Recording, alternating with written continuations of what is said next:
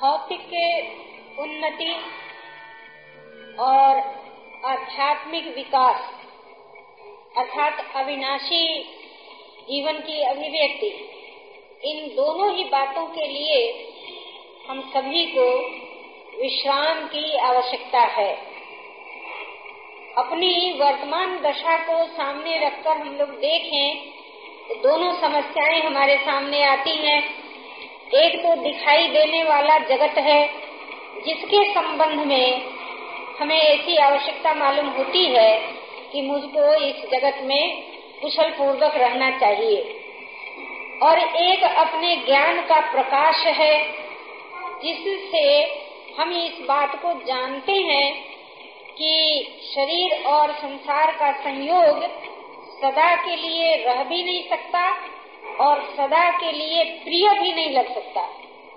तो इस दृष्टि से इसको हम जीवन करके स्वीकार नहीं कर सकते। अपने को ज़रूरत कैसी है?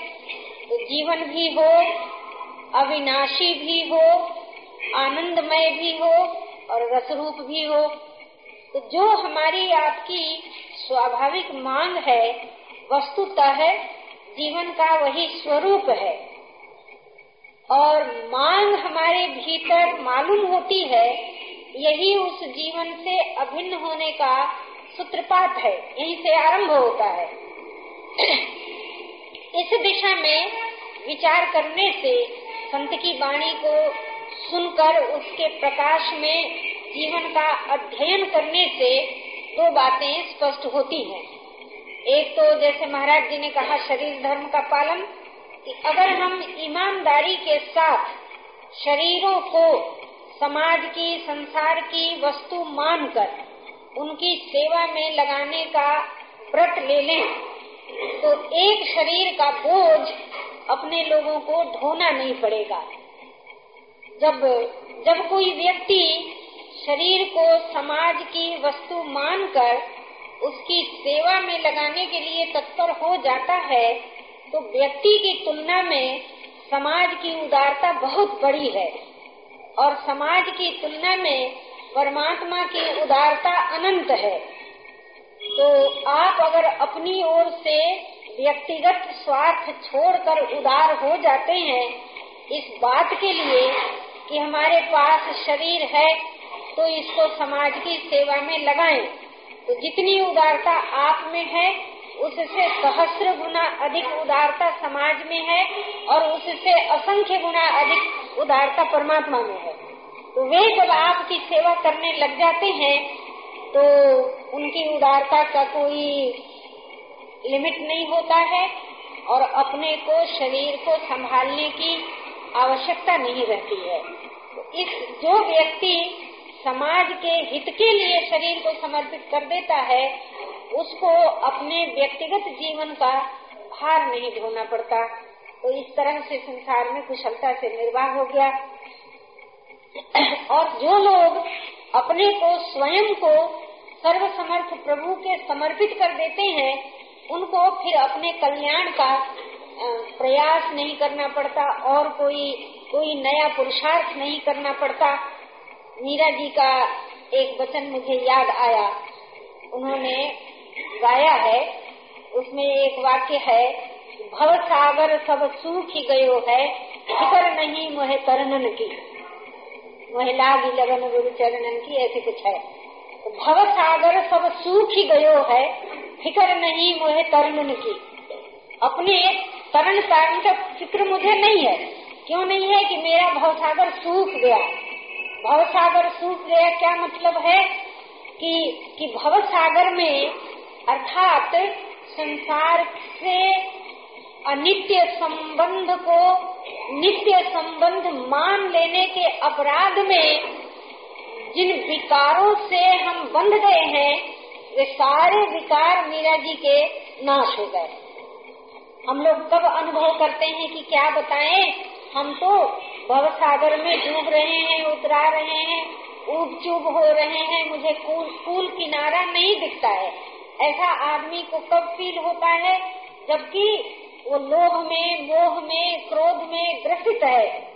तो लोभ से पीड़ित, मोह से पीड़ित, क्रोध से पीड़ित व्यक्ति चाहता है कि उसको आराम मिले। लेकिन क्रोध का परिणाम, मोह का परिणाम, लोभ का परिणाम बड़ा ही दुखदायी होता है। तो उससे वो अपने को बचाना चाहता है और उससे छूट नहीं पाता तब कहता है कि क्या बताएँ, हम तो भवसागर में डूब रहे हैं। तो मीरा जी के लिए ये भवसागर सूख गया था। उनके सामने क्रोध, लोभ, मोह की कोई पीड़ा थी ही नहीं। उनके सामने ये कोई प्रश्न ही नहीं था। तो वो कहती बड़े ही मुक्त कंठ से कि भव सागर सब सूख ही गयो है। फ़िक्र नहीं मोहे तरनन की। अब तो मुझे अपने उद्धार की चिंता ही नहीं है। तो उनका भव सागर उनके सामने से हट गया था। ऐसा कोई बंधन, ऐसी कोई बेबसी पीड़ा उनको थी ही नहीं। तो हम सब लोग भी ऐसा ही चाहते हैं कि जीवन निर्विकार हो जाए, जीवन सब प्रकार से शुद्ध हो जाए। उसमें अशुद्धि न रहे, उसमें उसमें विकार न रहे, उसमें परम शांति रहे, उसमें पूर्ण स्वाधीनता रहे। तो ऐसा जो हम लोगों का एक अपना उद्देश्य है, जीवन का एक मांग है अपनी, उसकी पूर्ति का क्या पुरुषार्थ है?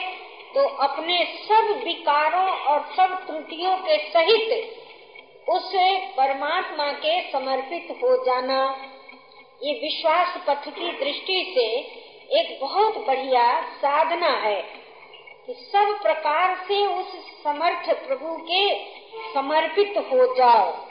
तो अपने को जो समर्पित कर देता है, उसको फिर अपने को संभालने का कोई नया साधन नहीं करना पड़ता। एक नगर में, मैं सत्संग में गई तो वहाँ जिस दिन से मैं गई, उसी दिन से नगर के एक एक व्यक्ति आवे और कहे कि हमारे एक भाई बहुत दुखी है माता जी तो उनको हम लोग आपसे मिलाना चाहते हैं। किसी तरह से उनका दुख कम हो जाए। तो मैंने कहा, भाई, लाइए, भेंट कराइए। तो एक दिन बीता, दूसरा दिन बीता, कई दिन निकल गए। रोज दिन लोग कहें और उस दुखी भाई से भेंट हमारी होती नहीं थी। आखिरी दिन वे लोग आए पति पत्नी बहुत ही अधीर थे। सबसे बड़ी लड़की, पंद्रह सोलह साल की मैट्रिक पास किया, बहुत अच्छा रिज़ल्ट किया कॉलेज में नाम लिखाया, सारा इंतज़ाम किया और उसके बाद अचानक उसका देहांत हो गया। तो माता पिता बहुत दुखी थे। तो दुखी थे। और पढ़े लिखे लोग थे कॉलेज के लेक्चरर थे, पति और पत्नी भी महाविद्यालय में कहीं पर कुछ काम करती थी, पढ़ाती थी। तो समझदार लोग थे। तो वो महिला मुझसे बार बार कहे कि माता जी, लड़की का दुख मेरे भीतर से निकलता ही नहीं है किसी प्रकार से। और खूब रोए, खूब दुखी हो। और मैं जब समझाने की चेष्टा करूँ तो कहें कि माता जी ये सारी बातों को मैं जानती हूँ और मैं चाहती हूँ कि किसी प्रकार से ये शोक मेरे भीतर से निकल जाए। और देखो कैसा कैसा चिंतन होता है व्यक्ति का। वो ये भी समझ रही थी कि रोने से लड़की लौट के आएगी नहीं। ये भी समझ रही थी कि रोते रहना समझदारी नहीं है। और भविष्य के लिए डर भी रही थी कह रही थी कि मुझको इतना दुख हो रहा है माता जी कि मुझे लगता है कि मैं कहीं पागल न हो जाऊँ तो हमारे जो बाकी बच्चे हैं उनका पालन कौन करेगा? ये भी उनकी समझ में आ रहा था। और फिर भी परेशान थे। तो इसी को मैं भव सागर कहती हूँ। पीछे का दुख भी सता रहा है, आगे का भय भी सता रहा है। उसमें से निकलना चाहती हैं और निकला नहीं जाता। इसको मैं यम यातना करती हूँ। भव सागर कहती हूँ। तो इस प्रकार व्यक्ति अपनी सजगता में, अपने विवेक के प्रकाश में इस बात को जानता है कि मोह का परिणाम सदा ही दुखदाई है। लोभ का परिणाम सदा ही दुखदाई है। इस बात को जानता है। और जानता भी है, और लोभ और मोह के फंदे में पड़ा हुआ तड़पता भी है। इसी को मैं भवसागर कहती हूँ। तो भव सागर के पार होना हम सब भाई बहनों को अभिष्ट है। उसके लिए कर्म मार्ग है, ज्ञान मार्ग है, भक्ति मार्ग है। तो भक्ति मार्ग की दृष्टि से मैं यह निवेदन कर रही हूँ कि बहुत ही अच्छी साधना है कि कोई भी ईश्वर में विश्वास करने वाला भाई या बहन एक बार अपनी ओर से अपने को प्रभु के समर्पित कर दे और इस भाव से कर दे कि हे प्रभु, अब तक का सारा समय आपकी विमुखता में, संसार के बंधन में गंवा दिया मैंने, आज मैं इतना असमर्थ हूँ कि अपने द्वारा अपने को संभाल नहीं सकता। हे कृपालु, हे पिता हे जगत जननी, आपकी शरण में हूँ, आप संभाले।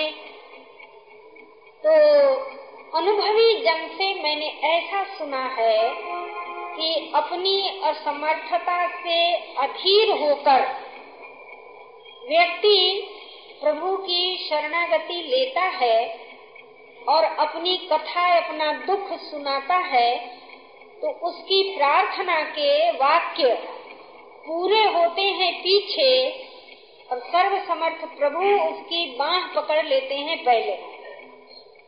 ऐसा होता है। हम अपना दुख सुनाएँगे तो एक वाक्य कहेंगे, दूसरा वाक्य कहेंगे, तीसरा वाक्य कहेंगे तो हमारे कहने में देर लगेगी। लेकिन उस नित्य विद्यमान समर्थ परमात्मा को इस बात को जानने में भी देर नहीं लगती है कि ये मेरा बच्चा मुझसे क्या कहना चाहता है। जानने में देर नहीं लगती है। आप वाक्य की रचना करेंगे, शब्दों की का प्रकाशन करेंगे तो आपको समय लगेगा। लेकिन अब ये मेरा अधीर बच्चा घबराया हुआ, मेरी शरण में आया हुआ, मुझको क्या कहना चाहता है, इसको जानने में सर्वज्ञ परमात्मा को देर नहीं लगती और समर्थ परमात्मा को आपका हाथ पकड़ने में भी देर नहीं लगती। तो स्वामी जी महाराज के अनुभव के आधार पर, उनके अनुभव सिद्ध वचन ये मैंने सुना कि भाई, तुम्हारी प्रार्थना का वाक्य पूरा होगा पीछे और वे समर्थ प्रभु तुम्हारी बाह पकड़ लेंगे पहले। तो इस वाणी में अपने लोगों को विश्वास करना चाहिए। प्रभु की महिमा में विश्वास करना चाहिए। मैंने बड़ी ही अखीर दशा में इन वचनों को सुना था। बिहार प्रांत में भागलपुर एक नगर है। वहाँ पर सत्संग का कार्यक्रम चल रहा था। महाराज जी के साथ मैं थी। तो तीन साल हुए थे मुझे संत की शरण में आए हुए। विचार के लिए, सत्संग के लिए और शारीरिक स्वास्थ्य प्रारंभ से ही ऐसे ही डगमग रहता है अच्छा नहीं रहता है। तो उस समय तबीयत कुछ ज़्यादा खराब हो गई। मैं चुपचाप बिस्तर में लेटी हुई थी, भीतर भीतर परेशान थी। तो स्वामी जी महाराज आए। बिस्तर के पास एक कुर्सी रखवाकर उस पर बैठ गए। और बैठ के मुझसे पूछने लगे कि देवती जी, मरने से डरती हो क्या? सोचा कि भाई, अब हम क्या बताएँ उनको? तो मैंने कहा कि महाराज, अभी तो हमको पता नहीं चलता है अभी तो लगता है कि मैं नहीं डरती हूँ। तो क्यों परेशान हो? तो मैंने कहा कि स्वामी जी, बहुत दिन तक बेचैन रहने के बाद मुझे संत का संपर्क मिला है और सत्संग मैंने आरंभ किया है। तो मुझको चिंता है कि जल्दी से शरीर नाश हो गया तो मेरी साधना अधूरी रह जाएगी। तो क्या करूँगी मैं? ऐसे मैंने कहा। तो एकदम से इतना, इतने ज़ोर का उनके भीतर उत्साह हुआ और एकदम कहने लगे कि ईश्वरवाद को तुम ऐसी थोथी चीज़ समझती हो? अरे देवकी जी, अगर ईश्वरवाद ऐसा थोथा तथ्य होता तो मानव समाज से कब को उठ गया होता? तुमने सोचा है क्या? भगवान को तुमने क्या समझा है? ऐसा नहीं होता है लाली। मैं सच्ची बात कहता हूँ तुमसे कि अधीर साधक की प्रार्थना के वाक्य पूरे होते हैं पीछे और समर्थ प्रभु उसकी बाह पकड़ते हैं पहले। तो दोनों बातें बहुत अच्छी थी। मैं भीतर भीतर से बहुत परेशान थी। तो वो परेशानी ईश्वर विश्वासी साधक के लिए बड़ी शुभ होती है। अधीर हो जाओ भीतर से।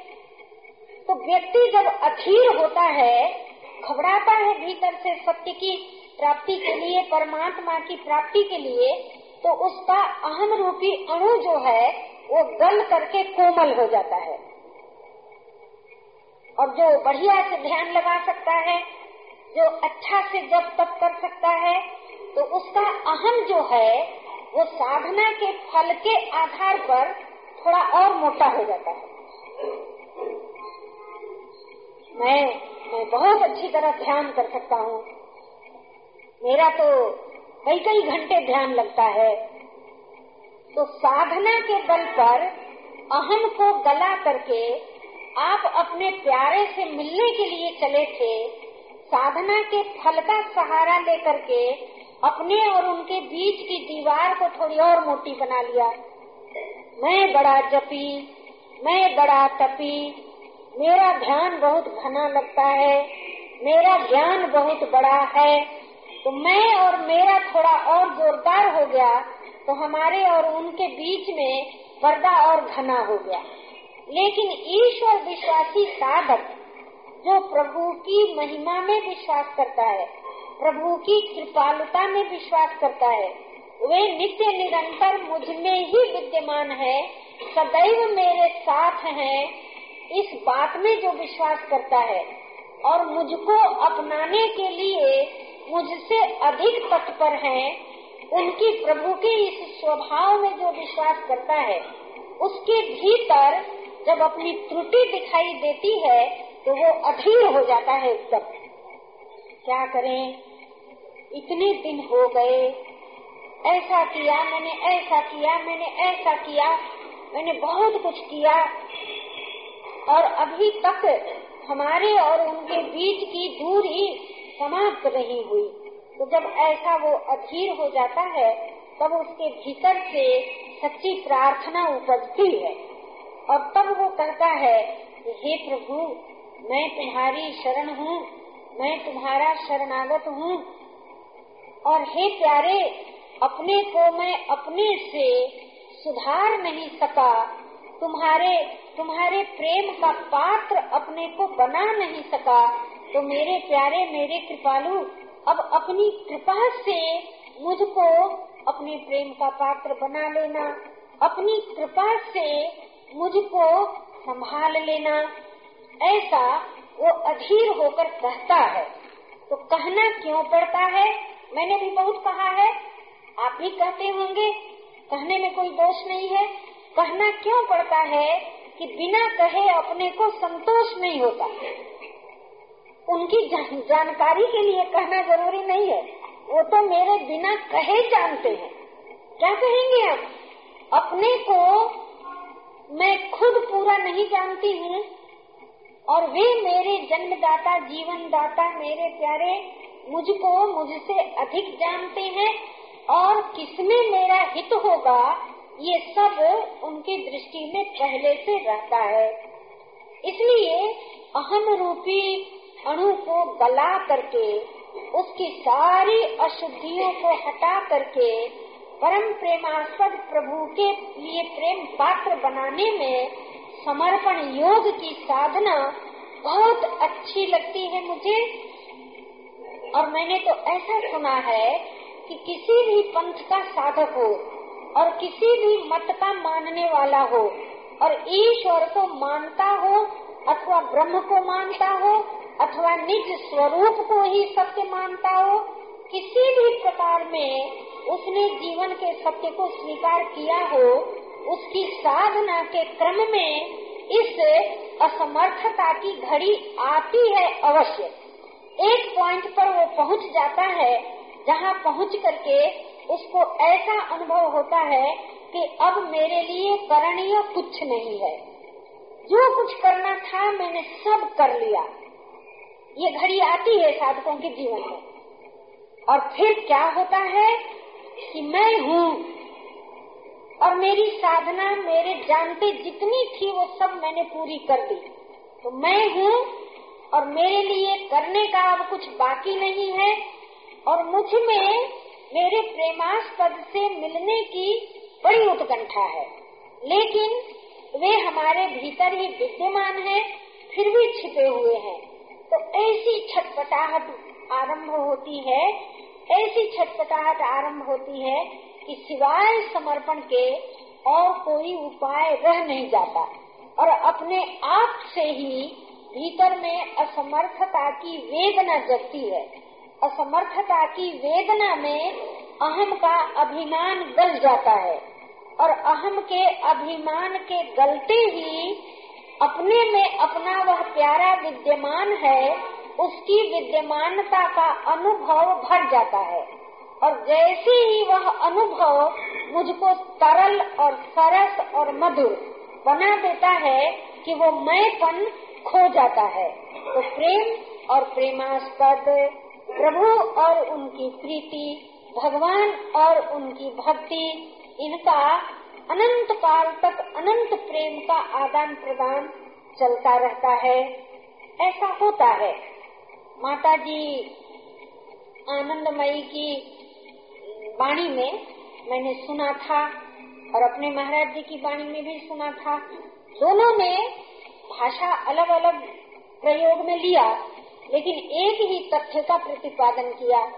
माता जी ने कहा कि साधक के जीवन में अहम के गल जाने से जब अहम शून्य हो जाता है साधक तो सत्य के स्पर्श का आनंद उसको आ जाता है। और स्वामी जी महाराज ने कहा कि प्रभु का शरणागत साधक अपनी असमर्थता की वेदना से पीड़ित होकर सर्व समर्थ की कृपा की आवश्यकता अनुभव करता है तो असमर्थता की वेदना से उसका, उसके अहम का अभिमान गल जाता है। और अहम शून्य होते ही उसको अपने प्यारे की प्रीति का अनुभव हो जाता है।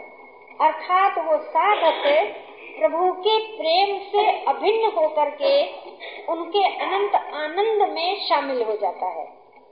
अब मैंने अपने को समझाने के लिए और अपने आत्मीय जो भाई बहन है मेरे, प्रभु के प्यारे आप सभी जो यहाँ बैठे हैं, उनकी सहायता के लिए ऐसे ऐसे सोचने समझने की चेष्टा की। तो इसमें क्या हुआ कि आज अपनी घड़ी अपने हम लोग देख लें, वर्तमान में क्या दशा है? तो वर्तमान में दशा ये है कि थोड़ा परमात्मा भी अच्छा लगता है, थोड़ा संसार भी अच्छा लगता है, थोड़ी साधना भी अच्छी लगती है, और थोड़ी लोगों के साथ मिल करके तरह तरह की प्रवृत्ति भी अच्छी लगती है। तो ऐसी जो हमारी मिली जुली हुई दशा है, ऐसी दशा से हम लोगों ने साधना आरंभ किया। इसी दशा में करना पड़ेगा ना? ये? एक सज्जन स्वामी जी से कहने लगे कि महाराज जी, अभी तो हमारे जीवन में बड़ी अशुद्धि है। तो जब अशुद्धि पहले मिटा लूँगा, तब आपके पास आऊँगा। तो महाराज जी ने कहा कि हाँ भैया, बीमार होना तो पहले रोग को मिटा के तब अस्पताल आना। तो हम क्या करें? बड़ा ही विलक्षण जीवन है। जब से ये बात मेरी समझ में आई कि परमात्मा को क्या सूझी जो उन्होंने हमारे जैसे लोगों को बनाया, संसार का राग भी है, प्रेम की प्यास भी है अपने अपने व्यक्तित्व का एक अभिमान भी है, और फिर उनकी शरणागति का शौक भी है, साधना नहीं कहूँगी मैं। साधना होती तो सिद्ध हो गई होती। शौक है। तो पढ़ने लिखने के द्वारा, डिग्रियों के द्वारा, समाज की ओर से आने वाले सम्मान के द्वारा आपने ऊँचे आसन पर बैठा दिया, माला पहना दिया, आपके इस व्यवहार के द्वारा अहम को पोषित करना भी अपने को सुखद लग रहा है। हमारे जो ये सभी भाई बहन बैठे हैं, ये लोग तो हमको विशेष मानते हैं तो उदारता है आपकी। सज्जनता है आपकी, विधान है उस मंगलकारी प्रभु की। उन्होंने कहा कि अच्छा बेटी, तुमको सम्मान की भूख है तो लाओ थोड़ी देर के लिए, तुमको ऊँची जगह पर बैठा देता हूँ, माला पहना देता हूँ, प्रणाम करवा देता हूँ, किसी तरह से लाली मेरी संतुष्ट होकर के आगे तो बढ़। तो इसलिए उन्होंने रचना रच दी। और आप उदारता पूर्वक, प्रेम पूर्वक मुझको आगे बढ़ाने के लिए ये सब विधि विधान पूरा करके खत्म करा देते हैं कि भाई इतना भी देख लो, फिर आगे निकलो तो सही। कब तक भूखे प्यासे दुनिया में रहोगे? तो ये दशा मैं जानती हूँ। अब यहाँ से हम लोगों को आगे बढ़ना है। थोड़ा सुख भी अच्छा लगता है, थोड़ा सम्मान भी अच्छा लगता है। और इतने चतुर चालाक हम लोग हैं कि सुख और सम्मान को बचाए रखना चाहते हैं। ये खत्म ना हो, ये खर्च ना हो जाए, ये बना रहे तो अच्छा है। और दुख और अपमान से असंग होना चाहते हैं। तो वो होता ही नहीं है, क्योंकि इसके न होने में ही मेरा हित है। तो विधान ने तो हमको आगे बढ़ाने का इंतज़ाम किया। और हम लोगों ने क्या किया? कि थोड़ा संसार को भी पसंद करेंगे, थोड़ा थोड़ा परमात्मा को भी पसंद करेंगे तो काम चल जाएगा। तो सज्जनता के बल पर अपना श्रृंगार कर लिया। और समाज ने उदारता पूर्वक मुझको सहयोग दे दिया तो उसको मैंने अपना अधिकार मान लिया। और परमात्मा ने मेरे कल्याण के लिए ये परिस्थिति बना दी, ये साज सजा दिया तो इसको मैंने अपनी खुराक बना लिया। और इसके साथ साथ अपने को ईश्वर विश्वासी कहने का शौक भी रखती हूँ मैं। और जब अपना कोई वश न चले तो अपने को शरणागत कहने की चतुराई भी करती हूँ मैं। कोई बात नहीं, जिसके हम बच्चे हैं, वे बड़े उदार हैं। हमारी इस नादानी से वे नाराज़ नहीं होते। एक बार ऐसा ही उद्गार जी में आया तो मैंने ऐसे कहा कि महाराज जी, हम लोग अपराध करने से नहीं हारते हैं। और और जब उसके परिणाम में डूबने लगते हैं, जब अपना ही विकार अपने को आगे नहीं बढ़ने देता है तो हम थकित हो जाते हैं, हम श्रमित हो जाते हैं, लेकिन उबारने वाले कभी नहीं थकते हैं। कोई बात नहीं, प्यार करने वाले माता पिता हमारे मौजूद हैं। मुझको संभालने वाले वे मेरे रक्षक सब समय तैयार हैं और उन्हीं के बच्चे तो हम हैं। सजा के, संवार के, सुंदर बना के उन्होंने दुनिया में भेजा और कीचड़ में हम गिर गए, कांटों में उलझ गए, चोट लग गई, घाव बन गया, कपड़े गंदे हो गए। तो भी वे करुणा सागर, वे करुणामयी माँ, हम गिरे, पड़े, गंदे रोते हुए, घबराते हुए बच्चे को उठाने में कभी पीछे नहीं हटते। कभी नहीं पीछे हटते। इसी आश्वासन पर अपने लोगों को अपनी वर्तमान दशा में पीछे चाहे कुछ भी हुआ हो, अभी इस वर्तमान क्षण में अपनी सारी त्रुटियों के साथ, अपनी सब कमजोरियों के साथ हृदय की इस अभिलाषा को लेकर कि प्यारे, हम तेरे हैं और तेरे ही होकर रहेंगे और अब अपना मेरा कोई वश नहीं चलता तो मैं तुम्हारी शरण हूँ और तुम मुझे संभालो। ऐसा कह करके सचमुच कुछ देर के लिए बिल्कुल शांत हो जाइए। कुछ मत कीजिए। तो वह समर्थ रक्षक। उसकी कृपा की शक्ति हमको संभालने लग जाएगी। आप ऐसा अनुभव करेंगे कि जितनी देर होना तो चाहिए, समर्पण का भाव हमेशा ही के लिए। ऐसा नहीं कि तकलीफ़ हुई तो तुम्हारी शरण में आ गए और आराम मिल गया तो अपने पर अपना अधिकार जमा लिया। ऐसा नहीं। समर्पण का भाव जब एक बार साधक स्वीकार करता है तो वो जीवन भर के लिए होता है, बीच में टूटता नहीं है। तो वो भाव तो हमारा बना रहेगा सब समय। लेकिन उस भाव में हम रहेंगे थोड़ी थोड़ी देर विश्राम के लिए, प्रवृत्ति से अलग होकर के, अकेले होकर के तो उस समर्पण भाव में आप ऐसा पाएँगे कि भीतर से बिल्कुल ही निश्चिंतता निर्भयता, निर्मलता अपने आप प्रकट होने लगती है। स्वामी महाराज ने मुझको ये बताया कि देवकी जी, अनेकों अनेकों वर्षों का अभ्यास जो फल नहीं देता है, वो थोड़ी देर के लिए प्रभु की कृपा शक्ति का आश्रय फल देता है। क्यों? क्योंकि उस समय, देखिए, उसमें बड़ा भारी दर्शन भी है। वो क्या है? कि उस समय आपने अपनी ओर से हाथ पाँव चलाना बंद कर दिया। ठीक है ना? तो मैंने अपने को समझाया। मैंने कहा कि ऑपरेशन के लिए कोई ऑपरेशन थिएटर में टेबल पर रोटी रोगी लेट गया हो और डॉक्टर ऑपरेशन के लिए खड़ा हो तो उस समय रोगी जो है, वो सब प्रकार से डॉक्टर के आगे अपने को छोड़ देता है।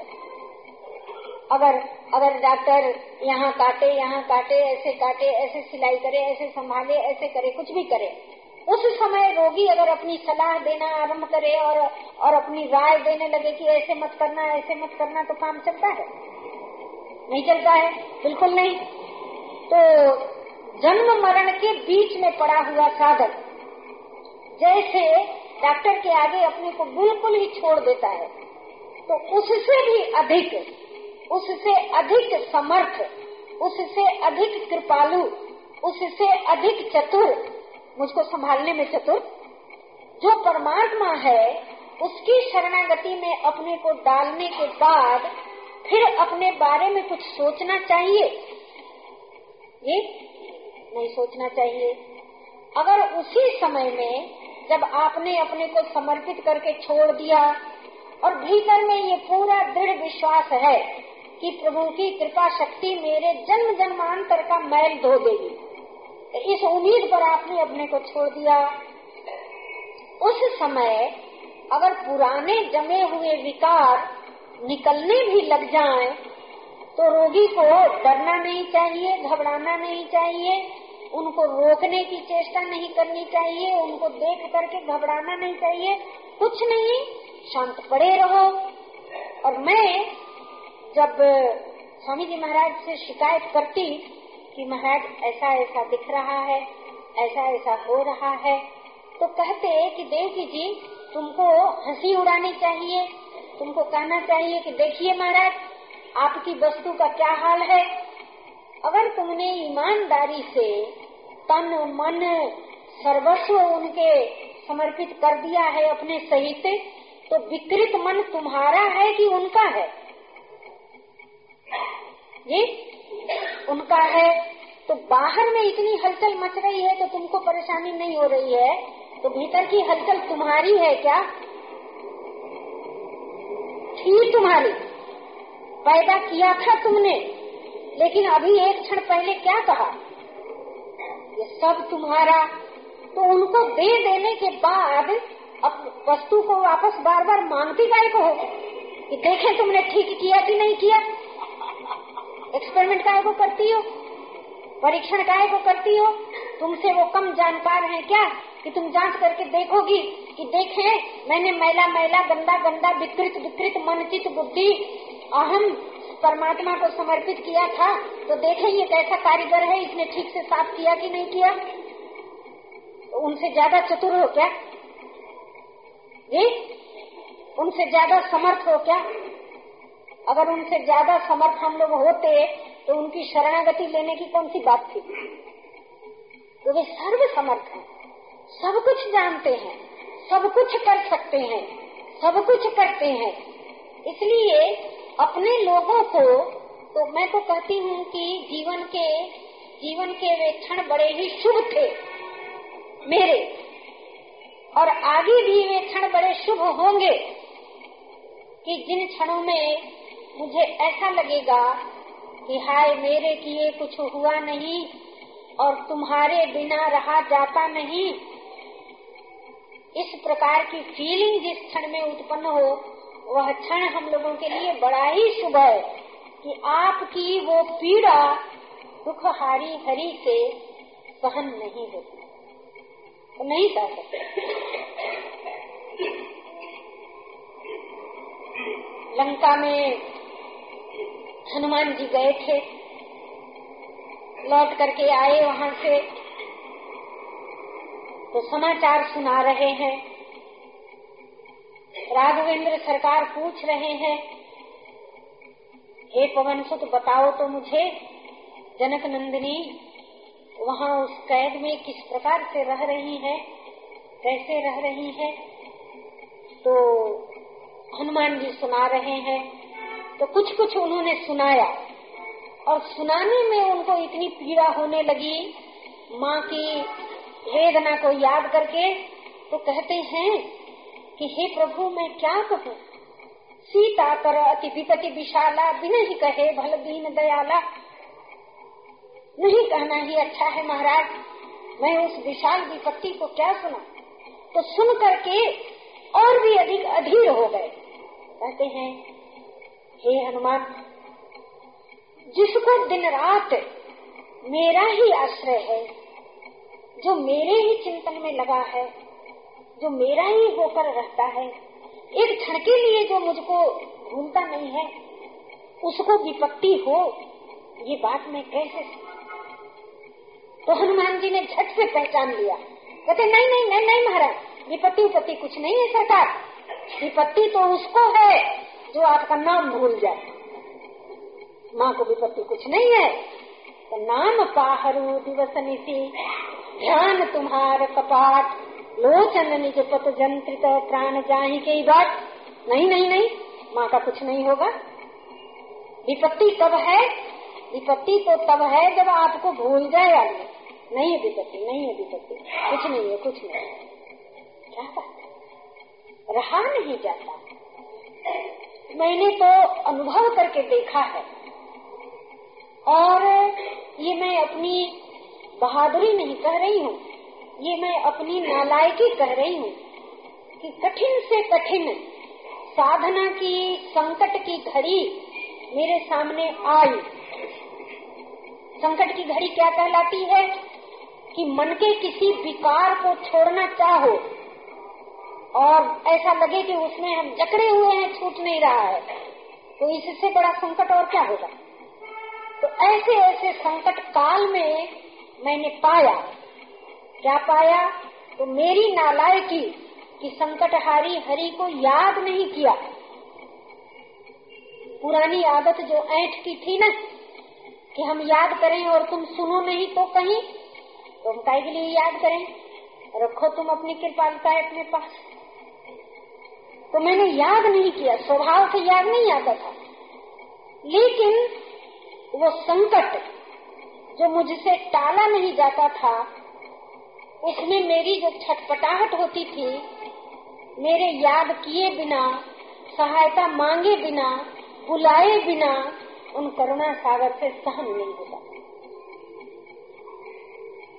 स्वामी जी महाराज ने मुझको कहा था कि देवकी जी, जब साधक अपनी ओर से हार जाता है तो करुणा मय की करुणा का दरवाज़ा खुलता है। तो भी मैंने सहज से नहीं माना। हमने कहा इन महात्मा का नाम है शरणानंद। ये तो भगवान के भक्त हैं। तो प्रभु के भक्त होने के नाते इनके लिए दरवाज़ा खुल जाता होगा। मैं तो भक्त हूँ नहीं। मुझको तो कुछ खास बात मालूम नहीं होती है। क्या जाने मेरे लिए जब खुले तब मैं जानू? तो इस प्रकार की अधूरी भावना ऐसे इस प्रकार का शंकालु स्वभाव लेकर के मैंने चेष्टा किया कि अपने को संभालूं, और उन्होंने प्रण किया होगा कि तेरे बल पर तुझको संभलने नहीं दूँगा।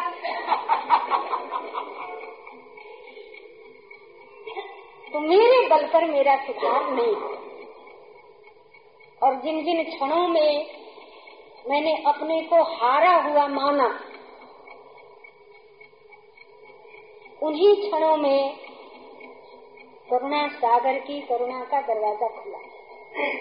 और और जब मेरा मेरा उबार हो गया, जब मैंने अपने को हल्का पाया, जब संकट के पार पाया तो कब कैसे हो गया कुछ पता ही नहीं चला। कैसे हो गया? तो तब भी मुझे ध्यान में नहीं आता था कि संत की कृपा ने, प्रभु की कृपा ने मुझको संभाल दिया होगा। तब भी मैं थोड़ी देर के लिए इधर उधर देखती, सोचती कि अच्छा ये कैसे हो गया? कैसे ठीक ठाक हो गया? क्या हो गया? तब थोड़ी देर के बाद ध्यान में आता स्वामी जी महाराज ने कहा था कि साधक जब अपनी ओर से हारता है तो करुणा सागर करुणा करते हैं। साधक जब साधना के पथ में अपने विचारों में उलझ करके दुखी होता है तो उसका दुख दुख हरी हरी से सहन नहीं होता है।